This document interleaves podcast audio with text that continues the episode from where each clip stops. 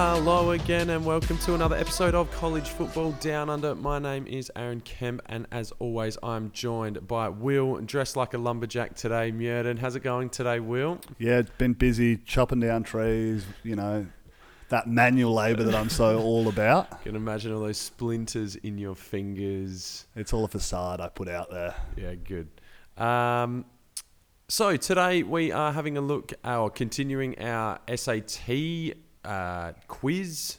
Postgrad. Postgrad edition uh, on college football down under. We're also continuing our road trip as we head further east. We visit the Big Ten and we visit all things Mac in the Group of Five conference. Now, Will, you are the Mac aficionado probably of the two of us. So Is that right? You'll definitely be able to talk us through uh, some Akron football or some Ball State or Bowling Green and, and just what they've got on offer this year for some quality group of five football. The fact that you're able to reel off those teams, I'm starting to think you might be the man for that job.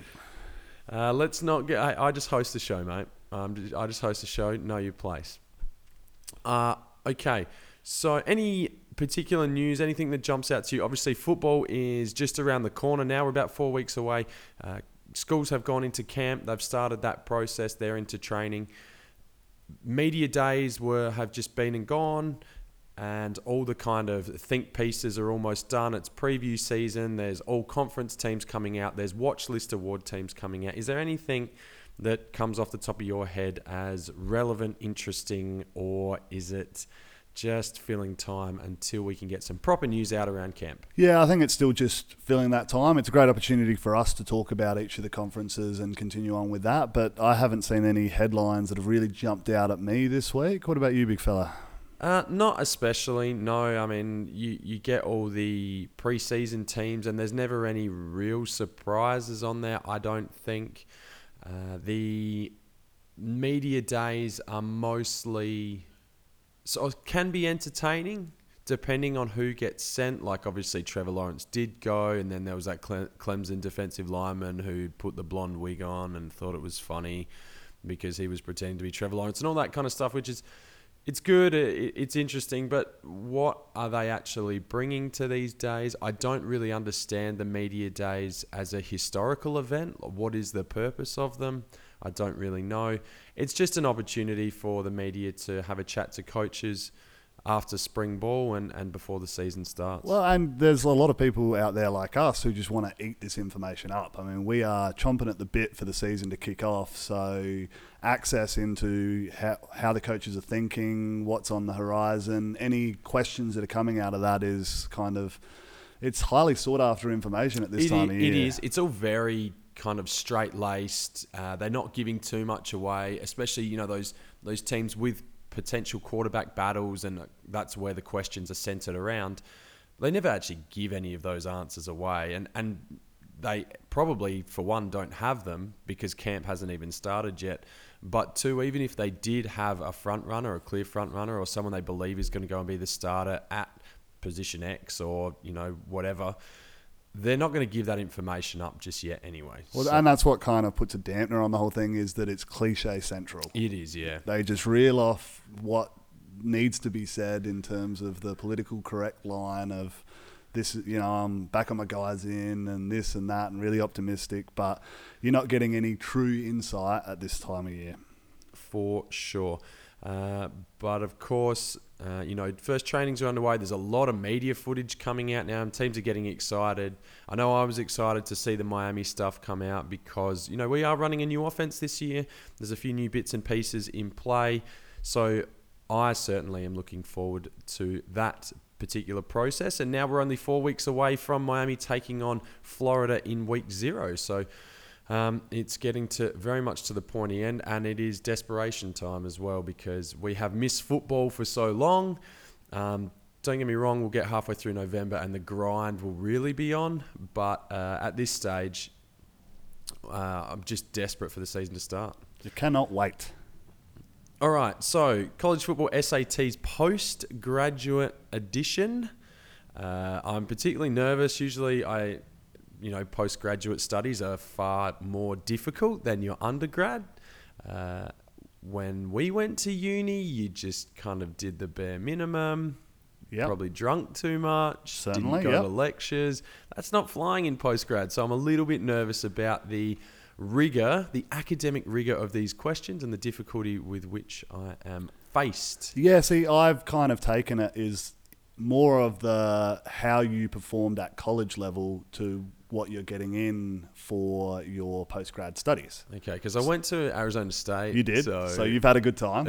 I have. You've had a good time, and the questions from Arizona State are fairly reasonable, I think. You're, uh, you're positioned well to, to do well, but we'll see. I don't want to put the mockers on you early here. Okay. But for those listening for the first time, this is essentially a chance for me to quiz Big Kempy over there. Uh, we've got 10 topics uh, history, big numbers, winners are grinners, recruiting, top dogs, steeped in tradition, the hate is real, mascot madness, legends of the modern era, and football factory. That was a mouthful. It was. Uh, and across those, he, pick, he needs to pick five, of which I've got a question for him. Uh, depending on how he goes at the end, I'm going to slot him into a postgraduate placing. And I am nervous. I haven't sat a test for a long time. I dish tests out for a living. I'm okay with doing that. But I don't like sitting them myself. So here we go. Here we go. All right. Let's kick things off, mate. Where where would you like the first question to come You know from? what? You are so confident about these questions. I'm going to allow dealer's choice. Yeah? Yeah. You're going to let me pick for you? I'm allowing you to pick the first one and I'll see how I go, whether I repeat that or not. Okay. I'm going to throw this one. Uh, let's. This is a fun one for me, anyways. the Legends of the Modern Era. Oklahoma State is the answer. It is not. But Legends of the Modern Era. Okay. Cast your mind back. Ugh. 2012 National Championship game 2012 National Championship was game. played between Alabama and LSU.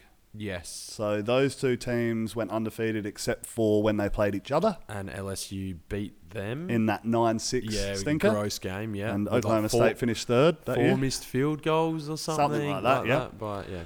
So from those two squads, Oh, yeah. are you able to name three players in total from either team? Uh, I would possibly hope so, but uh, I don't know. So 2012. That 2012 Alabama LSU. now I reckon Trent Richardson was the running back at the time. Correct. Correct. There's one. There is one. Now, who would have been the quarterback for either team? Like Danny Etling? I don't want to say that, but he did quarterback at LSU, I'm pretty sure. I'm sure he was at some point. I think it was a little bit later than that. Yeah, okay. Uh, right.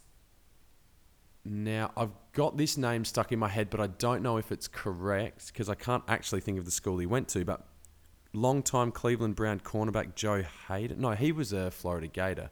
Check that. Well done. Thank you. I've caught myself there.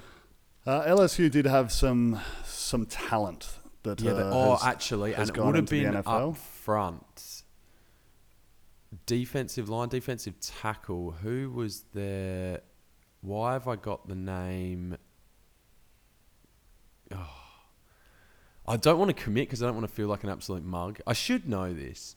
yeah. Glenn Dorsey. Uh, no, he- he's not there. I'll, I'll give you a strike there. Three strikes and you're out. Okay, okay.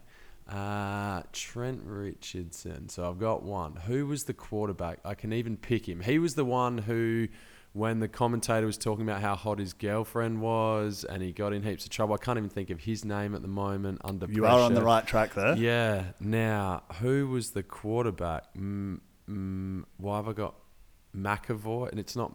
It's.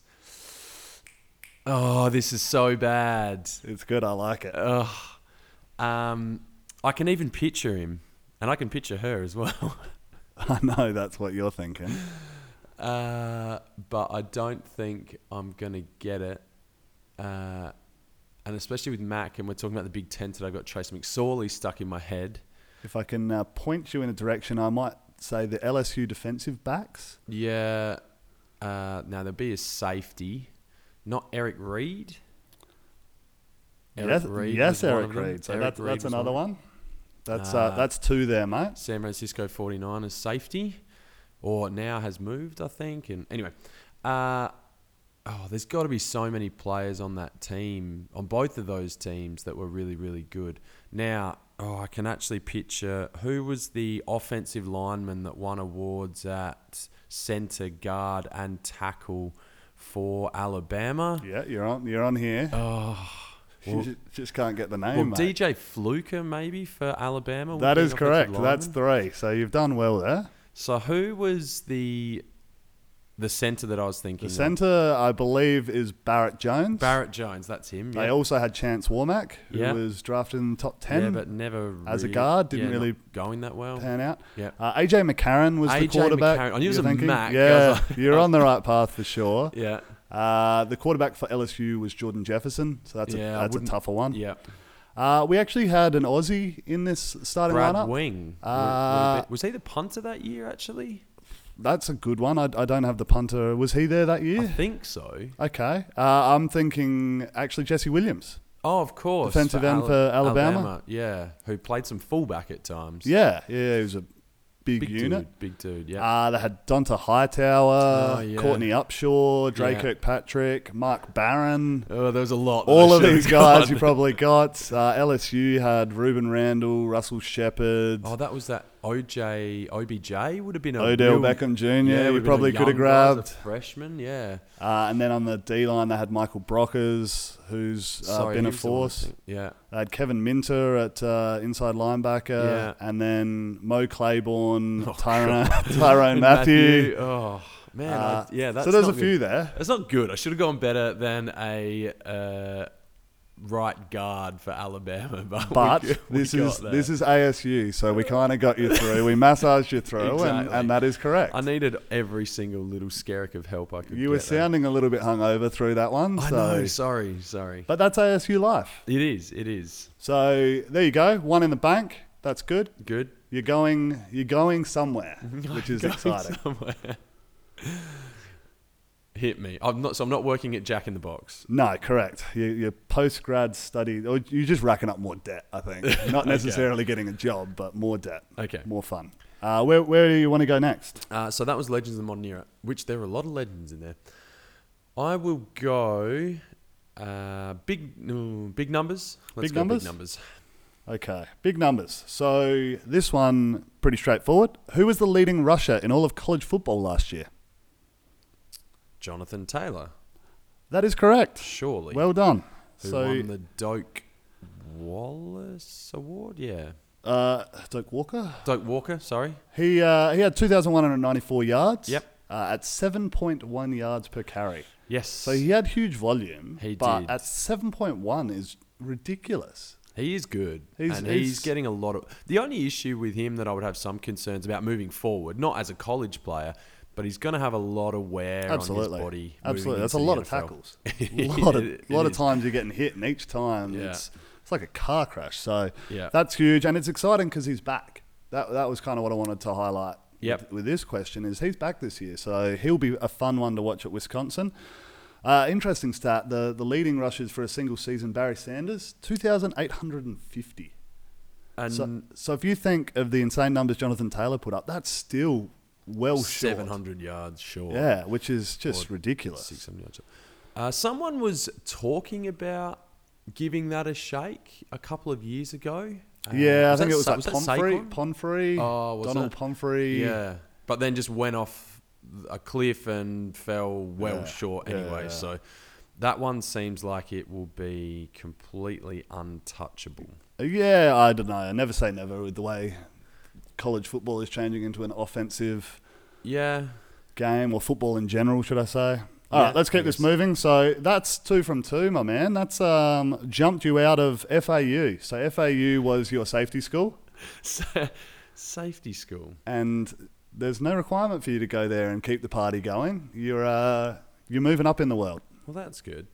Uh, okay. Um, I will go back to dealer's choice. Okay, you're gonna let me get you another one.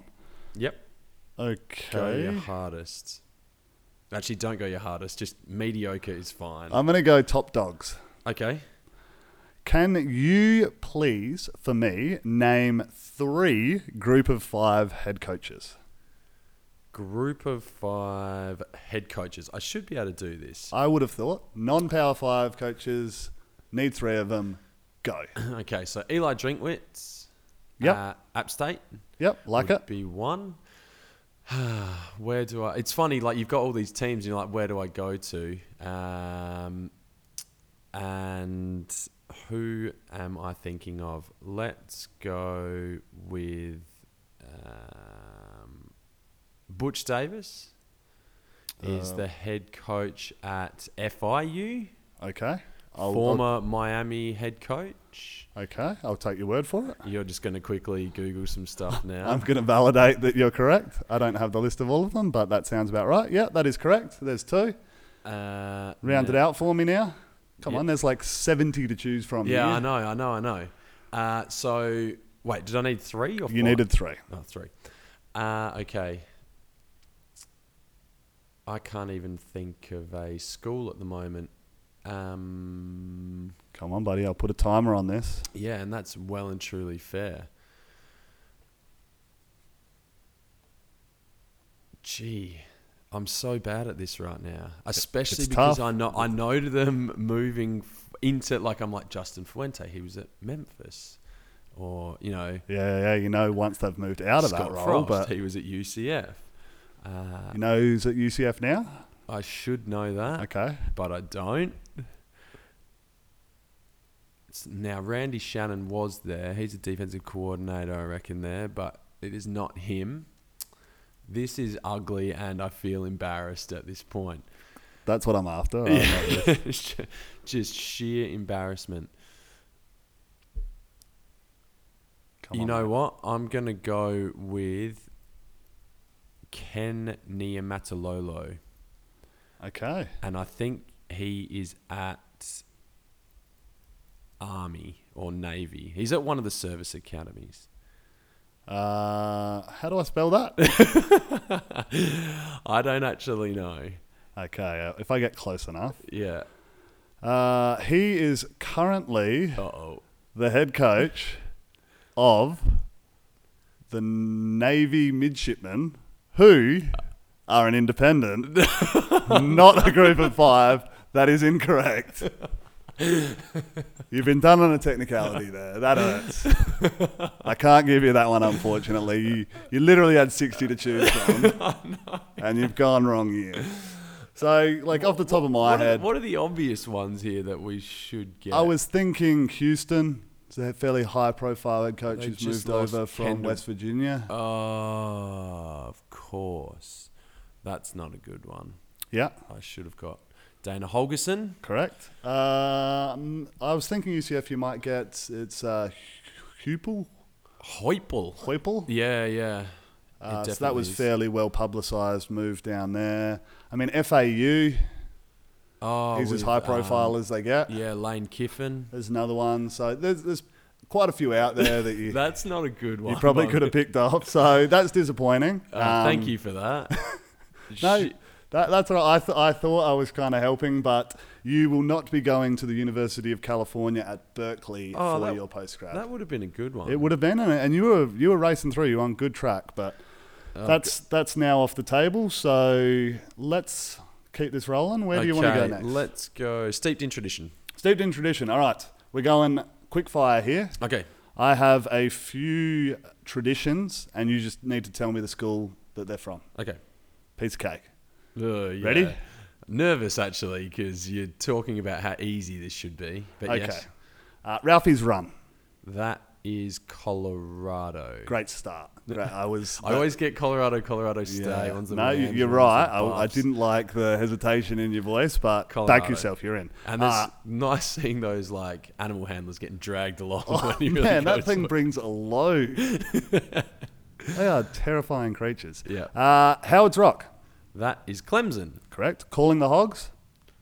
That would be Arkansas. Big Suey. Yep. Uh, Chief Osceola. Yeah, good. Florida State. Like That's that. not how you say it, but Whatever. that's racist. we've seen him. We have. That's a very good look, actually. Like really good. It was cool. I enjoyed that. Yeah. Uh, Wrangling Wreck. Ramblin' Wreck. Yep. From Georgia Tech. Yep, that's probably right. That's, Yeah. Good notes here. Uh, the Grove.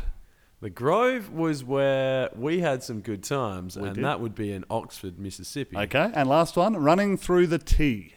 Running through the T is Tennessee. Correct. Well done.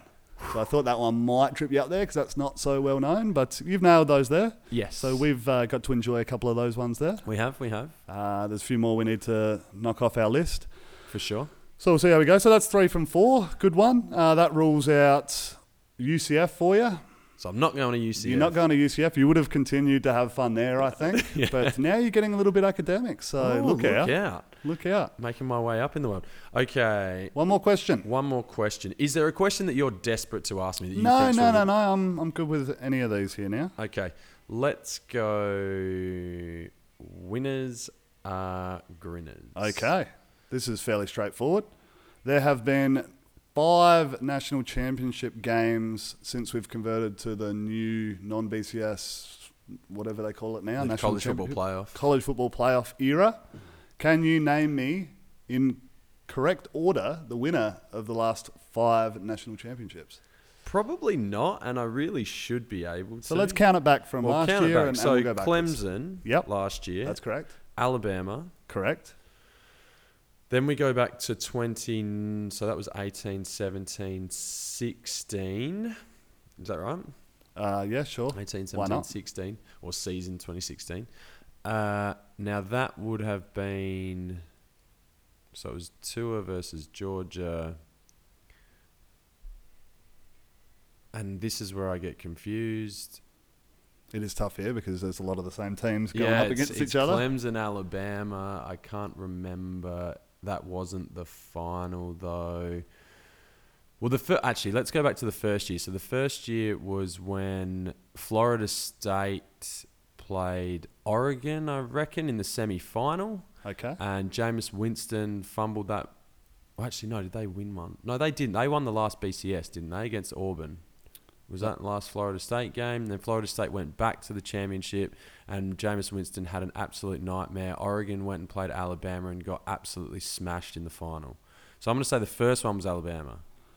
Ooh, you've, you've, you've I've dropped the ball. yeah, I? you've I've dropped the ball a little bit there. Yeah. So the, the first one was Ohio State, Oh, it was two with Cardale Jones, correct? Getting over Oregon. 12 gauge. Yeah, well done. So Yeah. you've nailed that. So they beat Oregon, uh, Yeah. 42 to 20 in the first one. Then we've had the Clemson Alabama matchup. So Bama won the first, Yeah, Clemson won the Mm. next. yeah, Then Clemson lost to was it Bama in the semis in the third year. So then Bama Yeah. uh, played Georgia and beat them. yeah. And, And then, then last year, obviously Clemson. So Yep. Ohio State, Bama, Clemson, Bama, Clemson. Ugh, that's not great. So you've missed that one. That's not that great. that wasn't the uh, easiest of questions. There's a lot of games in between now and then. Yeah. So you've done well. Uh, you've ended up heading out uh, west, Okay, I'm northwest, with- Northwest. uh, Washington. I'm okay with Washington. Yeah. Huskies. Yeah. Absolutely respectable uh, academic program out there. I'm sure you can enjoy whatever it is in your field of stu- uh, study that you Don't know what I'm studying, but so choose. But that's good. Uh, your other option, if you had a got that, would have been Duke. okay. So Very that- that would have been a good one. Yeah, Very correct. That would have been good. Go But some Duke basketball. that's okay. You're a Husky, and uh, Husky for life. I think that was good. Yeah, good stuff. All right, uh, some real embarrassing moments for there, and I feel a little bit. I'm more informed now, but I feel like an idiot. So thank you for that, Will. Hopefully, I can return the favour next week when we look at Will's postgraduate studies. Awesome. Uh, I can't remember where you started actually. Uh, Michigan. You're Michigan. Michigan. So that's Yeah, already a pretty Wolverine. good academic Yeah, school. so- absolutely. I'm, I'm going downhill, I think. I think I'll probably struggle to study there and hope I can find somewhere that will take me. Okay, so, so uh, speaking of academic schools and speaking of Michigan, we are jumping into the Big Ten. So the Big Ten is certainly old, uh, the oldest conference of all the conferences, uh, or certainly football conferences. The academic schools and really big traditions started in 1896. Ohio State was actually later to join. They joined in 1912. uh, and then Michigan State and Penn State joined far later than that. But for many years, there were only 10 schools, hence the name the Big Ten. Uh, and they are the big kind of public schools in that area, uh, in the Midwest. Uh, they have picked up some teams lately. Of course, Rutgers are over in New Jersey, uh, but they are the biggest schools, the biggest public schools, and often centered around college towns, which makes them really quite un- not unique, but uh, that plays into the tradition and it plays into the fanfare and it plays into the absolute passion that these regions have for their their football. They are crazy about it. Uh, and they do have some of these absolutely historical and internationally renowned traditions, uh, whether it's the size of the stadiums or whether it's the you know various things that that people do in these areas. They are well known, and they're certainly an area that we missed. I know we probably chose to miss it because we wanted to hit the south, but it's it's a place where I, we would love to go to. I think I think that would be the next Absolutely. big spot. The only danger, of course, up there is the weather. Hmm. Winters can be harsh, can be particularly frosty, and that would be the only thing if I was picking a school to attend. The Big Ten may turn me off from that perspective if I was playing, which I'm obviously not gonna be because I'm not athletic enough. But And old. and I'm old. But if you know that was in the region, I, I don't know. I suiting up and wearing like balaclavas and gloves and stuff to play doesn't really excite me that much. I don't know. Yeah, I mean we're we're Aussie guys. We we like the heat. We we don't want that snow business whilst playing sports. Like Yeah. if you go in there for snow activities, all for it. But Yeah. just like training in the cold, Oh. um, I don't want any part of that. No, not at all. Send me to Florida, Calif- California. Texas, anywhere. Yeah, absolutely. Uh, I think you were spot on in your uh, recap of the fact that they have really big college towns. I, I love that about college life in general in America. But the Big Ten has Columbus, Ann Arbor, Madison. These are all huge, like really big towns that are focused around their football team. Like that is kind of right at the forefront of everything that happens there. And you've got these huge 100,000 uh, person towns that essentially support the college, uh, and everything is closed or focused on football when it's game day. Yeah, and I think I read somewhere that like uh, Michigan Stadium or the Big House is like this one of the biggest cities in America on game day. Yeah. Oh, sorry, not in America, in the In the state, of Michigan yeah. on game day and things like that. Like it's just nuts how much pull they get and how many people they get uh, to these games. Yeah, well, I know at Stillwater, the, when college was in, they had the population of Stillwater was something like 40,000 people. The stadium seats 60,000. So, you know, you're getting everyone from town plus another 20,000 when you're selling out a stadium. Yeah. It's just incredible. It's nuts. All right, so the uh, conference is divided into East and West. It used to be the old Legends and Leaders, which was a bit of a debacle on the back of conference realignment back in 2009 or 11 or whenever that was all going down. Got to be an odd one by the sounds of things. Well, yeah, or 13. All right, knucklehead. Uh, but it tends to be that the power is held over in the East at the moment. Ohio State, Michigan, Michigan State, Penn State, all in the East. And a couple of the traditional powers over in the West, or certainly one in Nebraska, has not been up and about uh, recently, although they are certainly on the come up. Uh, but it should be an interesting year in the Big Ten this year. I think that there's a bit of flux, a bit of transition. Certainly, a lot of the uh, quarterbacks uh, have moved on offensively. Things are going to look a little bit different, and there's a bit of a new wave of not only coaches but you know that, that quarterback, that offensive stuff coming through in the Big Ten, which is often dominated by heavy run games. That these teams are starting to spread things out a little bit more, and uh, it'll be an interesting year to see because I think I think a few teams will regress. And again, a bit like the Big 12, I think there's going to be a big middle class here without having uh, the kind of three, four, five teams in the upper echelon that the Big Ten have had in the past couple of years. Yeah, you're certainly right. I mean, last year they certainly had that. There was some really strong hopes for Ohio State, Michigan, Penn State, even Michigan State last year. There was big expectations for all of them. Where now we've got a bit of uncertainty. Ohio State has a new head coach, new quarterback, a little bit of an unknown there. So whilst they've probably still got the most talent, they're not as locked in as they have been previously under Urban Meyer. Uh, Michigan are probably best positioned to, to move forward with what they have in terms of returning a quarterback, uh, a lot more structure in the head coach and what they've had there. So they are well positioned, but we haven't seen it. it. It hasn't happened yet, so you can't just assume that's going to happen now the proof is in the pudding, and, and that's not there yet. Penn State have a lot of moving parts, so you expect them to regress a little bit. So you're right. There's kind of the, the second level of that East is more in play, I think, than previously.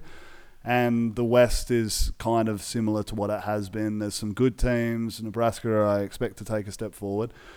Wisconsin are still going to be a very good team, but no one really shines and probably matches the East. For sure. All right, let's jump straight in then. Where where do you want to start? Who do you see as being probably if we start in the east? Who are the, who are the top teams? If we go straight to the top, uh, who's going to do the damage? It's it's Ohio State and Michigan. I mean, those are the two sides that are probably not only the East but the Big Ten in general. I think the mm-hmm. winner's going to come out of those 2 mm-hmm. So Michigan, uh, a very good team, as I was saying before. They are well set for a solid run this year. Uh, a lot of pressure has been on John Harbaugh and his inability to kind of win the the big game against Ohio State. But uh, did I say John? Jim. Jim. It's definitely Jim. It is Jim. Those two, I just get mixed up. but they have that game in Ann Arbor this year, uh, the showdown between the two. So that's a, a massive massive benefit for them because it's a 100,000 seat stadium either way. So that's a real home ground advantage that you've got there. They've got Shea Patterson returning, whilst he probably hasn't delivered on his talent. Another year in the system is going to be massive for him. So he's certainly there. Their O line, I expect to be a lot better. They are absolutely stacked on the O line. They've got like th- Jon Runyan, Cesar Ruiz, and uh, Michael Onwenu, who are pretty much like three. There's some All American caliber. There's some uh, All Conference caliber there. They should absolutely dominate in the run game. Correct, and and some of the rankings have, that have had them as the number one O line unit in the nation, like everyone. So that is huge. Yeah, anyone who knows football knows you if you can control the line of scrimmage, you've set yourself up for a lot of success. Yeah, for sure. Uh, they do have a few high profile players leaving the program on the defensive side, especially. So yeah. Devin Bush uh, left. What was he? Pick ten in the draft. Rashan Gary was like pick twelve or fourteen. I don't think he's a massive loss. he them. was an athletic freak. He was, but he, he didn't, didn't he didn't get the numbers, but no. I think he w- he still needed to be schemed against. Yeah, he okay. probably got dialed in against a lot last year, so they don't have to worry about that. Even Chase, Chase Winovich, was more productive for them. Uh, he's another one that's not going to be around. So there's there are shoes to fill on that defensive side. So who knows w- whether that can happen or not? But I really I'm bullish on their chances this year. I, I like Michigan as as the cream in the East although Ohio State, how, how they've been able to recruit under Urban Meyer and the factory that they are to the pros, they're going to have talent. They they got obviously Justin Fields in from Georgia, who was the top quarterback recruit of his class. Got to play a little bit his first year at Georgia, so he did see the field. He did see some meaningful action. He is going to be exciting. Whether he can come in and, and be a superstar from day dot is probably the biggest question, but he's going to certainly get the opportunity to really run with that role, and I'm excited to see what he can uh, perform there. Yeah, interesting. I don't disagree. I think you were talking about you know Michigan coming back last year. And the fact that uh, you know you thought they were going to take that next step with Shea Patterson, and that didn't really happen offensively. They were a bit clunky. Um, we haven't even spoken about the receivers, but if we kind of make a bit of a comparison between Michigan and Ohio State, on the Michigan side, you've got Donovan Peoples Jones and Nico Collins coming back, who may be the two, like the best duo in terms of wide receivers in the country. Maybe. Yeah. Certainly goes up against that Alabama combo. Um, and then on the Ohio State side, they've lost a whole bunch of pass catchers. They lose Parris Campbell. Um, KJ Hill's kind of really the only guy who comes back. But that was from a uh, an offense that passed the ball really, really well under Haskins. And I don't know if that's going to happen with Justin Fields. We just don't know. Day comes in as the offensive coordinator, and they and they really, really rate Ryan Day really highly. But again, like you said, we haven't seen it from either of these two teams. We haven't seen Michigan actually go and beat Ohio State. 14 in the last 15 have gone to the way of the Buckeyes. And likewise, we haven't seen what Ryan Day can actually do. We haven't seen what Justin Fields can actually do on the offensive side for Ohio State either. So I tend to agree. I think that Michigan, if there was ever a year with a bit of uncertainty around, you know, the, the conference as a whole, and the fact that Ohio State have had some change, and that Urban Meyer probably goes down as one of the best four or five coaches of all time.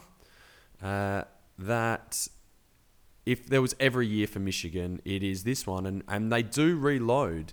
I know you talked to you know Chase Winovich and Devin Bush and all those guys, but they get a lot back as well. So I'm really looking forward to, to Michigan football this year. I think the Wolverines have got a lot to be excited about, and their offensive line is going to be fantastic. So that is going to be one of the big games of the year, as it always is.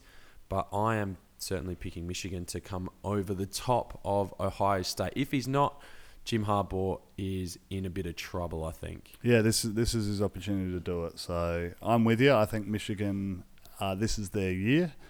But I look forward to watching both of those teams play because there's a lot of interesting players, a lot of studs on both sides of the ball that uh, they're really gonna they're really gonna turn out some pros again as they previously have. Uh, next for me in the East, I still have Penn State.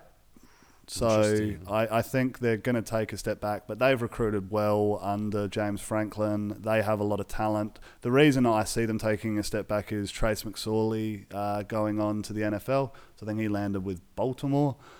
Uh, he was a he was a hell of a college football player. He he had that uh, dual threat ability that you just love to see in college football quarterbacks, and he was able to stand up at those big moments. He had that moxie that I like so much in a, a college football you player. Do, you do. It's always the running quarterbacks. Why is it always these? I don't know what it is, but I think it's playing NCAA. If, if I've got the guy that can do that, that's what I'll, I take on that persona when I'm playing it and I'm Yeah, just yeah. booting around. So that must be it for me. But I still like Penn State as third uh, and closely followed by Michigan State. So I think Penn State is in a bit of danger this year. Like you said, they lose Trace McSorley, but it's not only that; it's that Tommy Stevens was the guy to replace him. And not only are you replacing Trace McSorley, but you're replacing the leading yardage getter for in Penn State history. Like he is, he holds a lot of those records, and he was probably a little bit. Oh, he was criticised, Trace McSorley, in the fact that whilst he was good, they never really won anything of any grandiose nature uh, under him. Uh, yeah, they would win big games, but he couldn't actually lead them to that national championship that they thought Penn State were capable of uh, at that time. Uh, Tommy Stevens, like I said, leaves, which leaves uh, Sean Clifford to take over the starting QB job. Uh, and he's a sophomore, I think, but I think they do take a step back. Not only that, you lose Miles Sanders, you lose Juwan Johnson, they're your top two skill position guys. Uh, you lose the right side of your offensive line to the NFL draft. There's a lot that I would be concerned about on the Penn State side offensively. Defensively, Micah Parsons will step into being one of the most um, nationally recognised linebackers. Yetur Gross Matos will go in and he'll be an All American contention. So I think the defense stays really, really strong. But I think offensively, Penn State are going to take a massive step back. They're still going to win probably eight, maybe nine, but it's it's a step back for them. Michigan State, uh, wow, they were gross last year. They have to be better this year. That I mean, that offense sucks. Brian Lewerke, I know he had a shoulder injury whatever, uh, and then had who's the other guy? Rocky Lombardi came in, and he was an adventure every time he came in at quarterback.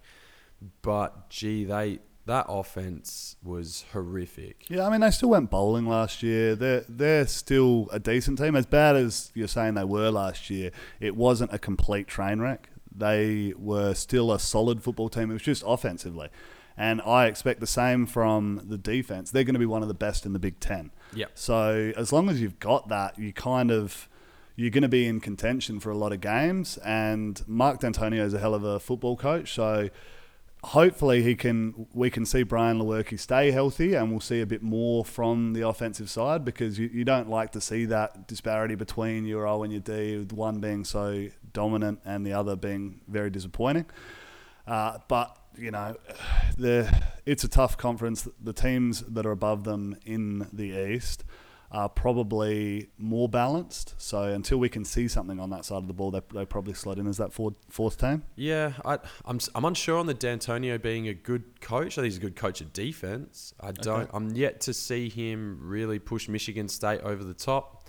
Uh, and it wouldn't surprise me. I know they signed him to a massive contract recently, uh, but it wouldn't surprise me if you know he doesn't if he's not around in a couple of years' time. Okay. I mean, he has an incredible record at kind of what you would call a, a second string, like not a blue chip school. Yeah, yeah. He, he's done really Oh, well there. absolutely. So But interesting call. Yeah, okay. Uh, then we're down into the dregs a little bit. Uh, we've got Maryland, Indiana, and who uh, I don't know if they're going to be any good this year. I mean, Maryland get Josh Jackson coming across from Virginia Tech. I actually think they'll be better this year. They've got Anthony McFarland. They came within an like a bad play call of beating Ohio State. Uh, in overtime, they went, you know, that stupid QB rollout again and then threw the ball wide. Um, but they're going to have to run the ball. They bring a new defensive coordinator, on board, and, and Mike Locksley has done a good job of getting the Terps heading in the right direction. And they would expect to go bowling this year. They'll probably get someone again. They'll, they'll probably have an upset somewhere, like they did against Texas, or maybe get hold of Ohio State but they were just too inconsistent pushing the ball downfield, and, and hopefully Josh Jackson can help them do that with his big arm. Uh, so I, I'm seeing kind of six ish wins for Maryland, but they're going to have to jag one somewhere. Yeah, I'm with you there. There, I, th- I have Maryland, Indiana battling it out probably as that fifth, and then Rutgers kind of sliding in between there. It's it's just they're they're still not bad football teams. It's just everyone else in the East is is quite good. So they will surprise some teams. They're going to be in games late, but I think they're probably just lacking the talent of the other squads ahead of them. Yeah, I mean, I think Rust, Rutgers are terrible, and I think bring the Big Ten bringing bringing them on board was a was a bad decision. And if you if they could have their time again, they would get rid of them. I would think. And if you obviously if you take Rutgers out, is there anyone in that area in that region that you think could step in um, and fill that void if Rutgers were to be removed? Because there is that talk, there is that noise coming from certainly from fans, whether it's got any weight or gravity from a conference standpoint is another story. But can Rutgers be replaced or should they be replaced? I'm not sure they should be replaced. It's, it's tough. There's no one that really stands out. So you you look at teams like in the region, maybe Cincinnati, uh, a Temple in in Philly, but as we kind of said in the lead off, this conference is more around conference uh, big cities or towns around a college football team. Both of those guys are within a, a large city themselves, so it might be appealing to them to have that big media market to pull in some more numbers and, and interest from those areas. But neither of them really jump out as as demanding, you know, that next spot in the Big Ten if it were to become available. Okay, quick fire, yes or no. Do Maryland get to a bowl game this year? No, To Indiana get to a bowl game this year? no, Oh, ouch. Okay, interesting. And we'll assume Rutgers won't. yes. So I think that's a safe assumption. Okay, as we jump across to the West, uh, so in the West, you've got kind of traditional powerhouses Nebraska, Wisconsin. You've got super academic Northwestern. Uh, you've got Purdue, who are making noise. Illinois, who should be better. Uh, Iowa, who are perennially stout and strong with good defense, good run game generally under. Kirk Ferentz, and then you've got Minnesota, the Golden Gophers, who got off to a good start last last year, and then uh, finished really, really strong by winning Paul Bunyan's axe to finish the season as well. So they had a good finish and appear on the up as well. So it looks like an even spread along the west, but who is the top of that particular division, Will? Well, I think for me, I've got three teams. Uh, Three? yeah, I've, I've got three up there. So I really like. Boilermakers. You're you're big on Purdue this year. It is, it is not them. I like Iowa on, on paper. Oh. So I think Again. they're, they're big and strong up front every year. A lot of big white guys who like to throw dress like you. cattle around the place. so you know they're going to be strong there. Nate Stanley's back. I like He's the experience. also. He is, but I think he's probably going to be in contention for all Big Ten honors at the quarterback position. So they, they look strong there. What I don't like for them is that they play away uh, against Michigan, Northwestern, and Wisconsin, uh, as well as Nebraska. And they also play Penn State and crossover. So they've got a tough gig. And similar to that, Wisconsin do as well. So they're the other team with a lot of talent. Uh, but they've got Michigan, Ohio State, and Michigan State in crossover, which is not what you want. no. Uh, and they've got road trips to Nebraska and Minnesota, which which won't be easy. Uh, Jonathan Taylor's the, the stud there, but they have had to rebuild the offensive line. I'm, I'm sure that they'll be able to do that. They've also got question marks at quarterback. We don't know who's going to be the man in, in Wisconsin. So those two teams, I think, have talent, but uh, the schedule is going to make them, it harder for them. Where Nebraska, while starting slowly last year, have a favourable path. I mean, they get Hawkeyes Badgers and Ohio State at home, Yep. which is good. And they don't have to play Michigan or Michigan State, so they avoid that. That's, you know, a great spot to be in. And I'm really high on Adrian Martinez. I think he is in for a, a really big year and is going to show uh, improvement this year and will have them around the mark. Where, where they need to step up is on the defense. So they gave up over 30 points a game last year. They were terrible, particularly early. Correct. And that was a big reason why they started so, as poorly as they did. I expect second year in the system them to have some improvement in that area. So for mine, I have Nebraska as the team. Maybe not the most talented team or the best team in the West, but due to the way that the scheduling plays out, I have Nebraska as the team to make it out in the West. Okay, interesting. And I think it's funny how we've got a bit of a discrepancy. You're always big on the talent side of things. I think I weight coaching heavier. Uh, and so I, I, do think Scott Frost is good. I think that Adrian Martinez, obviously, you need to have some talent and some good, not, not just talent, you need to actually be good at the quarterback position. And Adrian Martinez is certainly that. And he is shaping up to have a Heisman type year this year. Uh, and like you said, their draw is extremely, extremely favourable. So there's no reason why Nebraska can't push to certainly win the Big Ten. And there's even some noise that they will be in the conversation late for the playoff. I don't think they're there yet. I think they're a long way away from that. Uh, their offensive line needs a little bit of work, and they need to stop relying on Adrian Martinez to be the runner of the football and get something out of their running backs uh, because he can't run the ball for another 150, 200 times in a season again. He will just get creamed, and that is a ticket to an injury for him.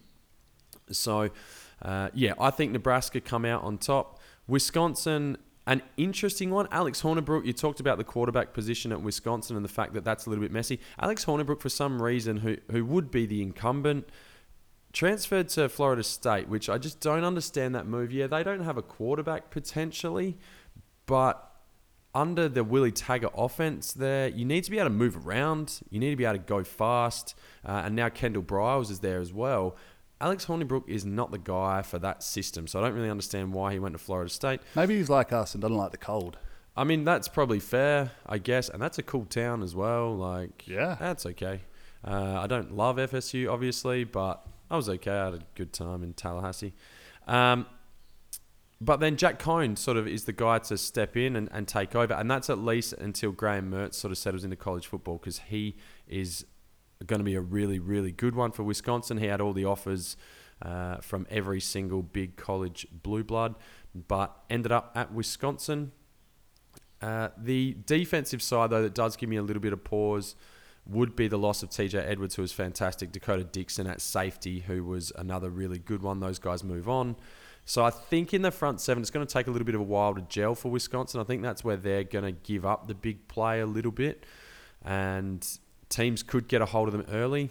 As they settle in throughout the year, I think they will be okay, providing they avoid that BYU disaster that happened last year. That kind of got at them a bit that game shouldn't happen. Wisconsin will be around the mark at the end. See, I always think they're at risk of that, though, with the way that they play football, like a run heavy game. If some team can spring a few plays on them early and get out 21, you're in trouble to try and make that up, sticking to your ground game, sticking to what you do well.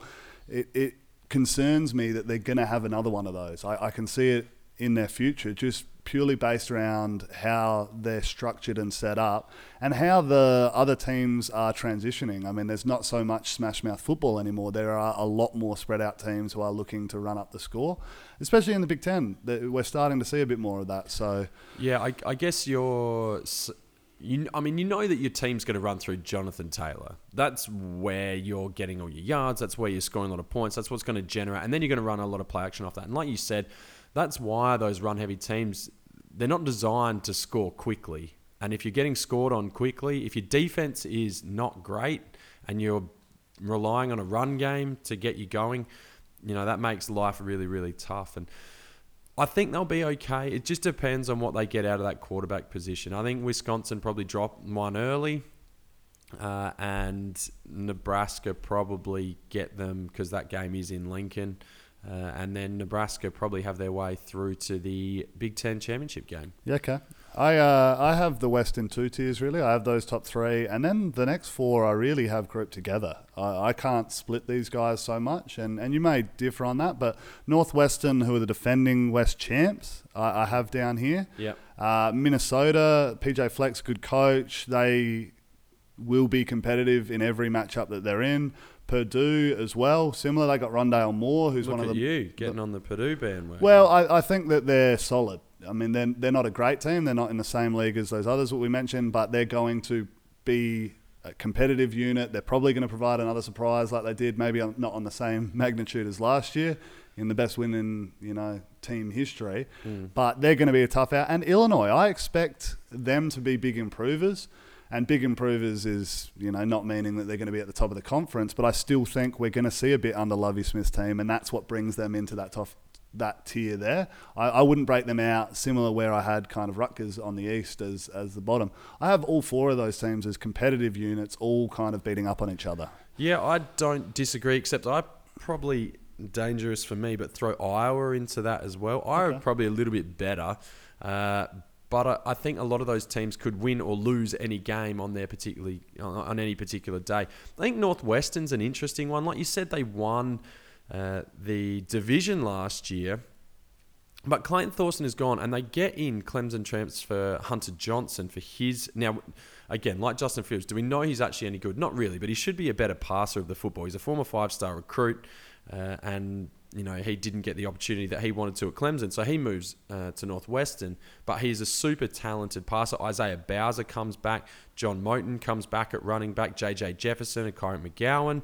Uh, a solid skill position group. And then all of a sudden, like, if you squint, you're like, well, that's actually a pretty reasonable offense. Like, uh, an offense that stalled out a little bit at times. They couldn't score inside uh, inside the red zone effectively enough. And then on top of that, they return a whole bunch of guys on the defensive side of the ball as well. So it's it's can they manage that tough middle section of the schedule? And if they can, they could actually go okay. I think the biggest issue for them is the rest of the Big Ten uh, West is going to be better.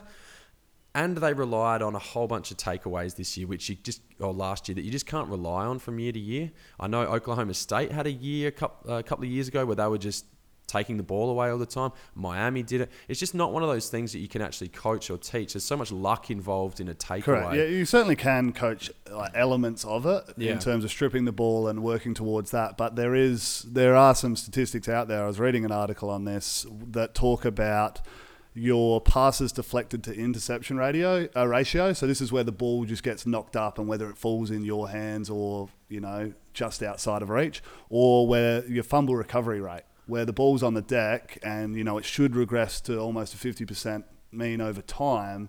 Some years a team will have you know eighty percent recovery rate. That's not sustainable. It, Yeah. It's just the bounce of the ball. So yeah. it's certainly an interesting one, and you expect teams that rely heavily on that one year are pos- potentially not going to see that the following. Exactly. So I don't see Northwestern going and winning the division this year. Uh, I think that Purdue is certainly in that in that bracket of winning or losing potentially most games. Like you said, Rondale Moore, Elijah Sindelar, Brycen Hopkins, and Jeff Brohm as the coach should be enough to keep them interesting. And when that offensive game is going for them, they look unstoppable, like they did against Ohio State.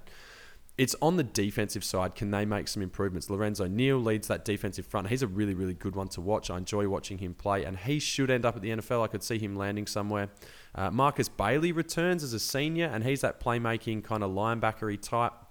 Uh, but can they defend the pass?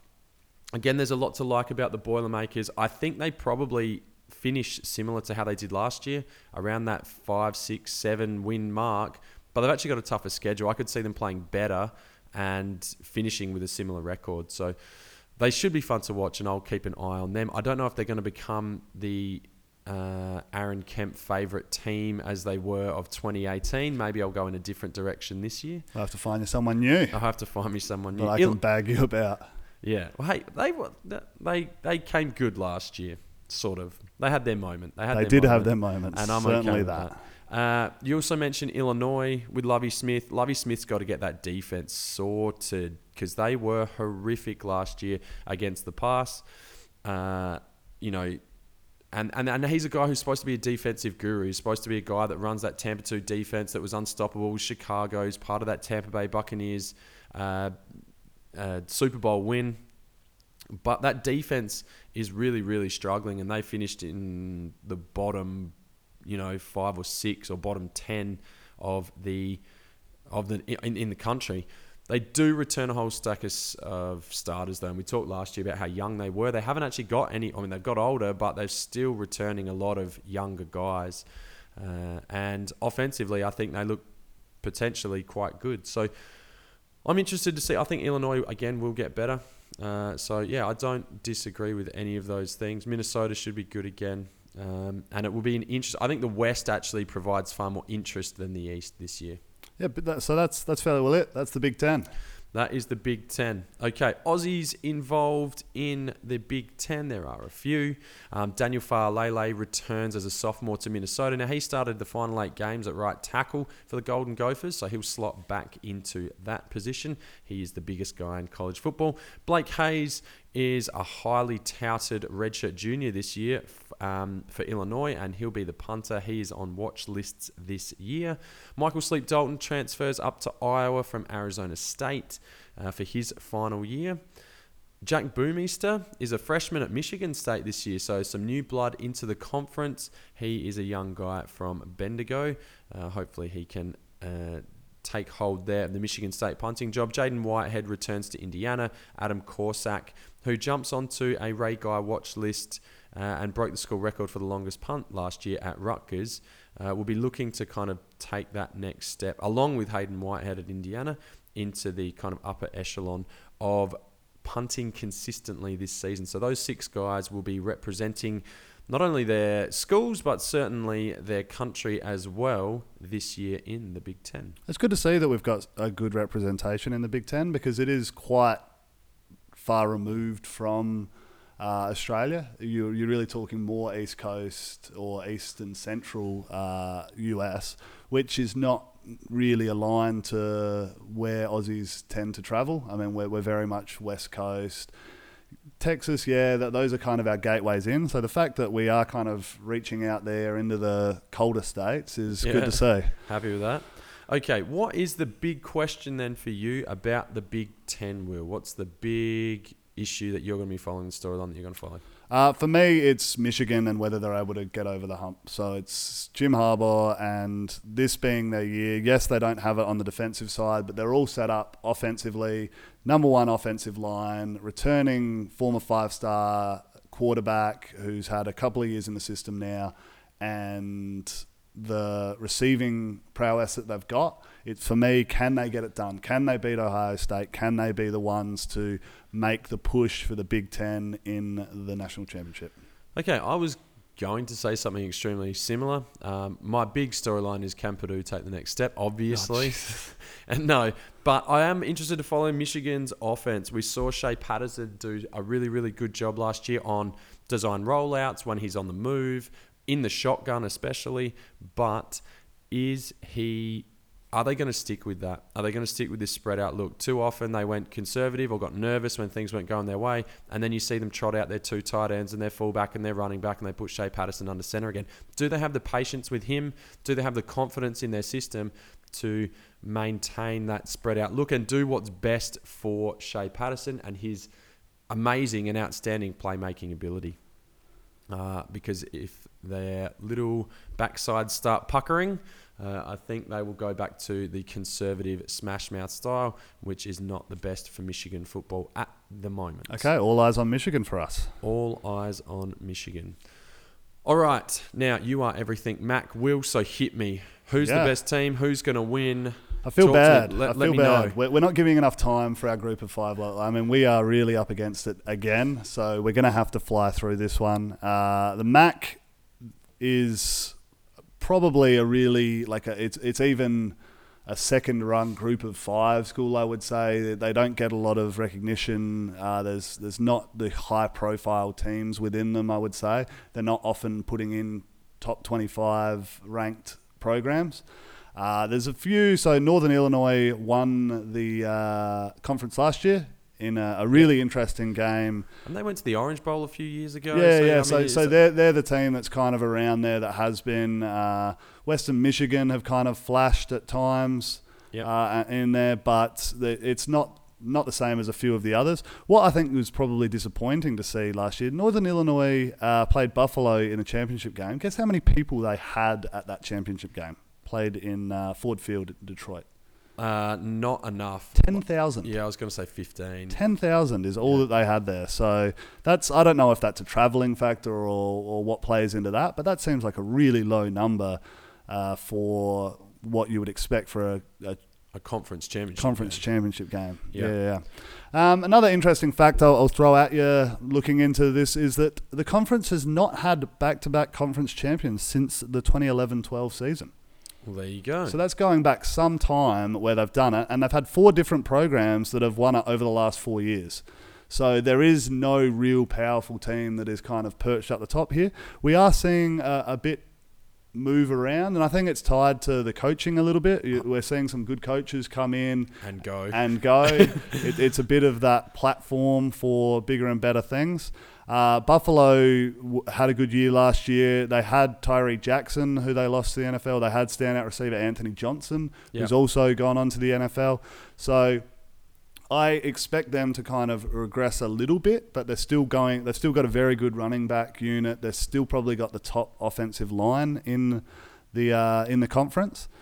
So it's it's an it's an open conference anyone can win this. For, for mine, I really like Ohio's chances this year.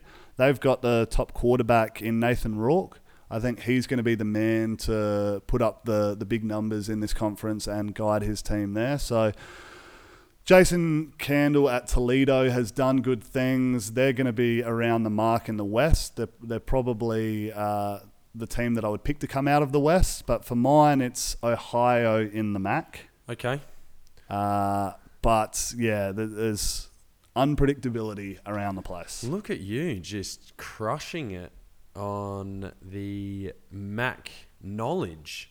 I'm really, really impressed. So well done. I think the other one probably to keep a lookout for is, and I should have known this one, Jim McElwain, the former Florida Gators head coach, moves across to Central Michigan, uh, a team that went 1 11 last year. And like you said, with that flip floppiness of the conference, they could end up going.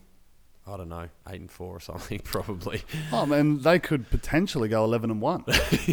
like, in all seriousness, they, Yeah. they were disappointed, but that was a bit of an aberration for them. Like they Yeah, yeah. what won the conference the year before that, Yeah, so they won it in 2016. or, Uh, so two years ago, and then have kind of really dropped off, bottomed out. Got a new head coach. The, I don't know what they're looking like in terms of returning starters and stuff, but I would expect a quick turnaround with a highly credentialed coach coming in like that. Okay, so it looks like Northern Illinois for you. No, Ohio for me. Sorry, Ohio for you. Yeah, with Yeah. their high You, power. you don't you don't double up in this. You, you don't go back to back. Okay, this sorry, sorry, mate. Uh, okay, so uh, some hopefully some reasonable football in the MAC coming up. All right, next week. Well, that brings us to the end of this episode, I suppose. does. We are just about done. Uh, next week, we will head to the SEC, I suppose. We head south from Big Ten country. Uh, and we'll have a look at another group of five school, whether that is the AAC, possibly next week as well, um, before we head to the ACC and the very east coast to finish our road trip. Uh, now, just to pump us up a little bit, please make sure that you do tell your friends about us. Let uh, your mates know, your family, your friends, so that we can really get the name out there this year. We're looking forward to getting some more stuff on board this year around some interviews, having a chat to a few guys over in America that are representing Australia, particularly in the punting game. Uh, make sure you do hit us up on Twitter and on Instagram at CFB Down Under. If you've got any questions, queries, or otherwise, leave us some feedback. That would be fantastic. Unless you've got anything, Will, I think that's it, buddy. you're done. Lumberjacking needs to be done. Doesn't wait for anyone. Correct. I got some trees to fell. right, mate. My name is Aaron. That is Will, and we will see you next time. Thank you.